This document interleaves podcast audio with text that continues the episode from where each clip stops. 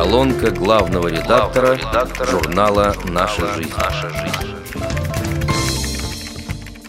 В январе дебютирует новая рубрика, которую мы назвали «Реабилитация по существу». В ней будет опубликовано актуальное интервью с вице-президентом ВОЗ Владимиром Сергеевичем Вшивцевым. Там будут отражены вопросы развития реабилитации на Северном Кавказе, современное положение в санаториях ВОЗ и мера ответственности инвалидов по зрению за свои поступки. 14 ноября свое 80-летие отмечала Чеченская региональная организация ВОЗ. Юбилей проходил уже в новом реабилитационном центре. Когда мы приезжали несколько лет назад, нам показывали убогие развалины бывшего корпуса, лишь формально принадлежавшие региональной организации, а кругом была перепаханная снарядами и обожженная земля. Сегодня на том же месте выросло современное здание общей площадью 8 тысяч квадратных метров. При утверждении окончательного архитектурного проекта учли замечания заинтересованных лиц, и за последние полгода все серьезные недостатки были устранены. Так как постоянно согласовывались детали обустройства, все помещения оказались максимально приспособлены к потребностям незрячих. Введены в строй замечательный медицинский пункт, уютная столовая и большой спортивный зал с тренажерами – в котором наверняка будут воспитываться наши очередные паралимпийские чемпионы. Запомнилось превосходное универсальное помещение, где можно успешно проводить социокультурные мероприятия и концерты, фестивали и конкурсы, совещания и пресс-конференции любого уровня. Целый этаж отведен под размещение городской и республиканской организации Всероссийского общества слепых. Они уже функционируют на новом месте. К сожалению, общероссийские СМИ уделяют не слишком много внимания исламским регионам, где люди желают жить в мире. Очень хорошо, что на территории Центра реабилитации слепых – неподалеку от основного здания возведена и уже открыта новая мечеть. В ней мусульмане в спокойной обстановке могут осуществлять намаз и приобщаться к сурам Корана. Религиозная деятельность проводится под контролем муфтията. Кроме того, учитывая чеченский менталитет и национальные традиции, Здесь созданы условия для раздельного проживания мужчин и женщин, а еще активно развивается самобытное искусство и ремесла. Что бы ни говорили, людей судят по результатам их деятельности, а они налицо. Впрочем, если кто-либо не хочет признавать очевидное, он найдет к чему придраться даже вопреки фактам. Наши ретивые борцы за справедливость все равно отыщут негатив даже в благом деле. Одни неуемные фантазеры огульно обвиняют центральное правление в консерватизме и нерасторопности, а другие в поспешности и недальновидности. Причем их мнение частенько меняется на противоположное. Эти герои пока практически не несут никакой ответственности. К тому же некоторым гвардейцам интернета по нраву маска анонимности, но так не может продолжаться до бесконечности. Авантюрная удаль, помноженная на безнаказанность, стимулирует активность любителей псевдонимных логинов. Только доморощенные конспираторы забывают – что их легко могут вычислить обыкновенные программисты с опытом, а тем более ассы спецслужб. При этом легко прослеживаются и связи в мировой паутине, а значит все адреса общения тоже перестают быть тайной. Кругосветка представит первую часть путевых заметок Татьяны и Андрея Усачевых «Африка на ощупь». В них увлекательно описан туристический десант супругов из Волоколамска в экзотичный Тунис. Поражает, что тотальники путешествовали без сопровождающих. Благодаря данным фрагментам вы получите представление о необычном материале, который появится на страницах нашей жизни в трех ближайших номерах. В феврале 2010 года – ушла в страну вечной охоты наша бесценная собака-проводник Рица. Чтобы как-то выбраться из навалившейся депрессии, мы решили резко сменить обстановку и махнуть куда-нибудь подальше. Сдав необходимые для оформления загранпаспортов документы, мы приступили к выбору маршрута. Сразу отпали почти все европейские государства – так как не было желания заморачиваться с шенгенскими визами. К тому же просто хотелось экзотики. После долгого блуждания по интернету остановили свой выбор на Тунисе, жемчужине Магриба. Нас удивляет, когда инвалиды по зрению жалуются на равнодушие прохожих. Мы, наоборот, порой страдаем от чрезмерного внимания окружающих, и поэтому стараемся решать все вопросы дома – Впрочем, при необходимости всегда находятся люди, готовые помочь.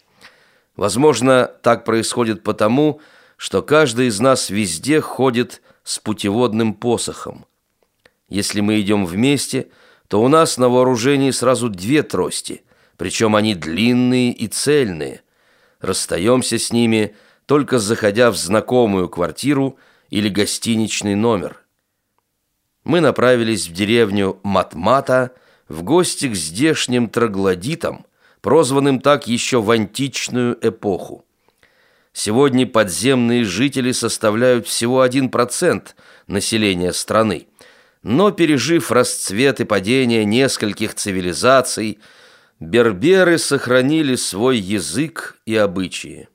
Впрочем, это вполне современные люди. Мужчины, как правило, работают в оазисах и даже в городах, Женщины ведут хозяйство, выращивают коз и кур, молодежь учится в школах и вузах. Правительство Туниса предоставляло им квартиры со всеми удобствами. Кое-кто переехал, но многие остались в домах предков. Дети африканских подземелий одеваются, как и обычные бедуины, а живут в рукотворных пещерах. Они приспособились рыть себе жилище в глине. Круглая яма глубиной и диаметром до 10 метров служит им общим двором, в который ведет пологий спуск. Размеры коллективного жилища зависят от хозяйственных нужд и состава семьи. Хочешь жениться? Берись за кирку и лопату. Различные помещения и даже стойла для скота выкапывают в крутых склонах котлована. Из центрального зала можно попасть в отдельные комнаты. Небольшие углубления в стенах служат спальными местами. Если понадобится еще одна кровать, ее просто вырубят в твердом грунте. Над входами в пещеры по традиции изображают обереги – рыбу и ладонь. На видном месте ставят кувшин, чтобы путник знал, здесь живут люди, и он может найти кров, воду и пищу. Постеленная на порог шкура барана не позволяет заползти в дом скорпионам.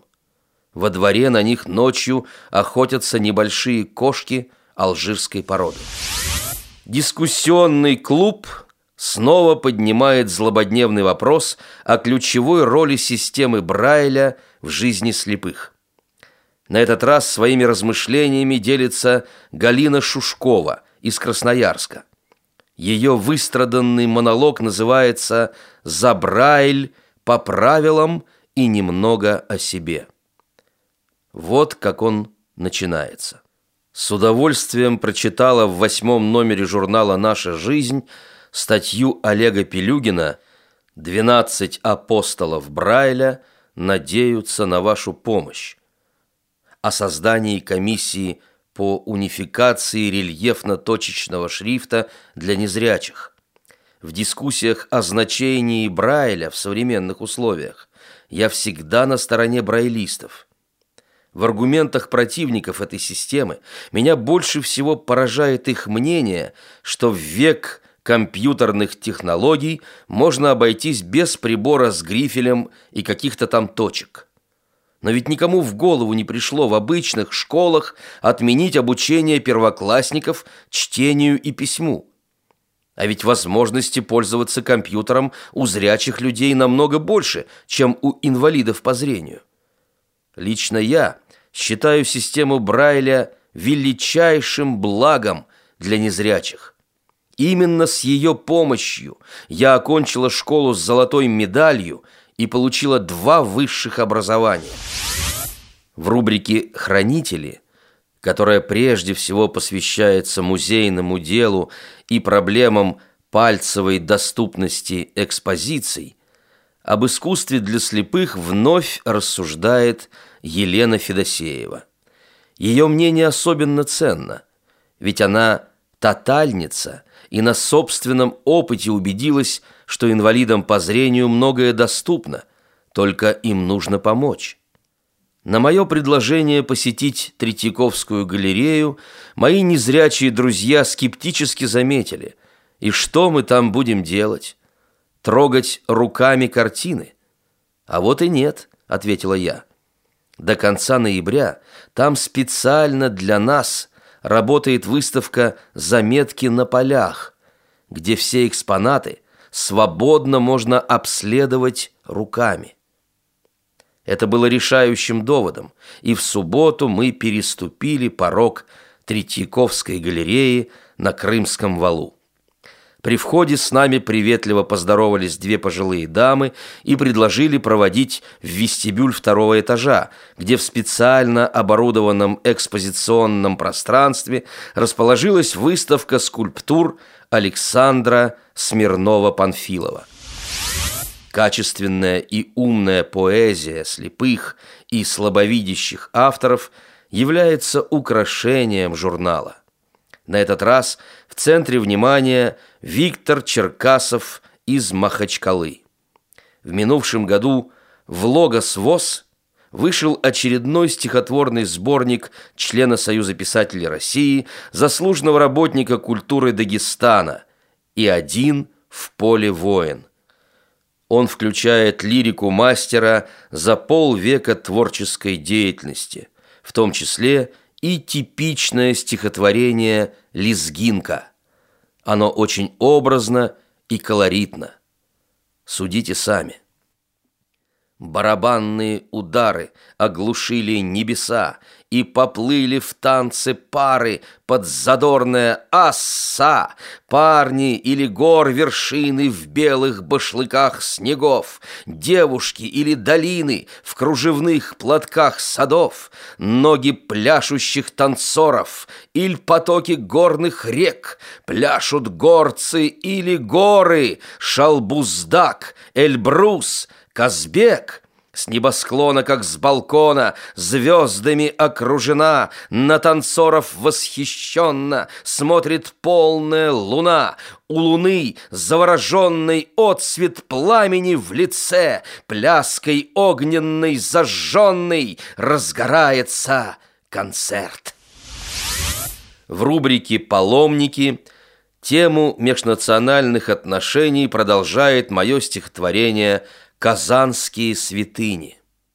Над затаенностью мечетей Плывет церковный перезвон, И поступь вздыбленных столетий Здесь мнится мне со всех сторон. К Екатерининской карете Прижать ладони не боюсь, На жизнью писанном портрете Татарских глаз не прячет Русь.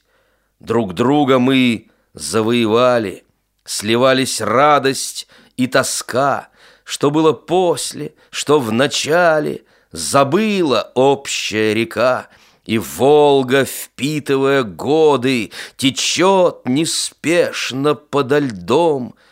Такие разные народы, А как похоже мы живем! Равны библейские молитвы И сур, затейливая вязь. Храни любовь, не бойся битвы, Но не топчи другого в грязь, Мостами наших пониманий Соединяем берега. Река, устав от состраданий, По-матерински к нам строга.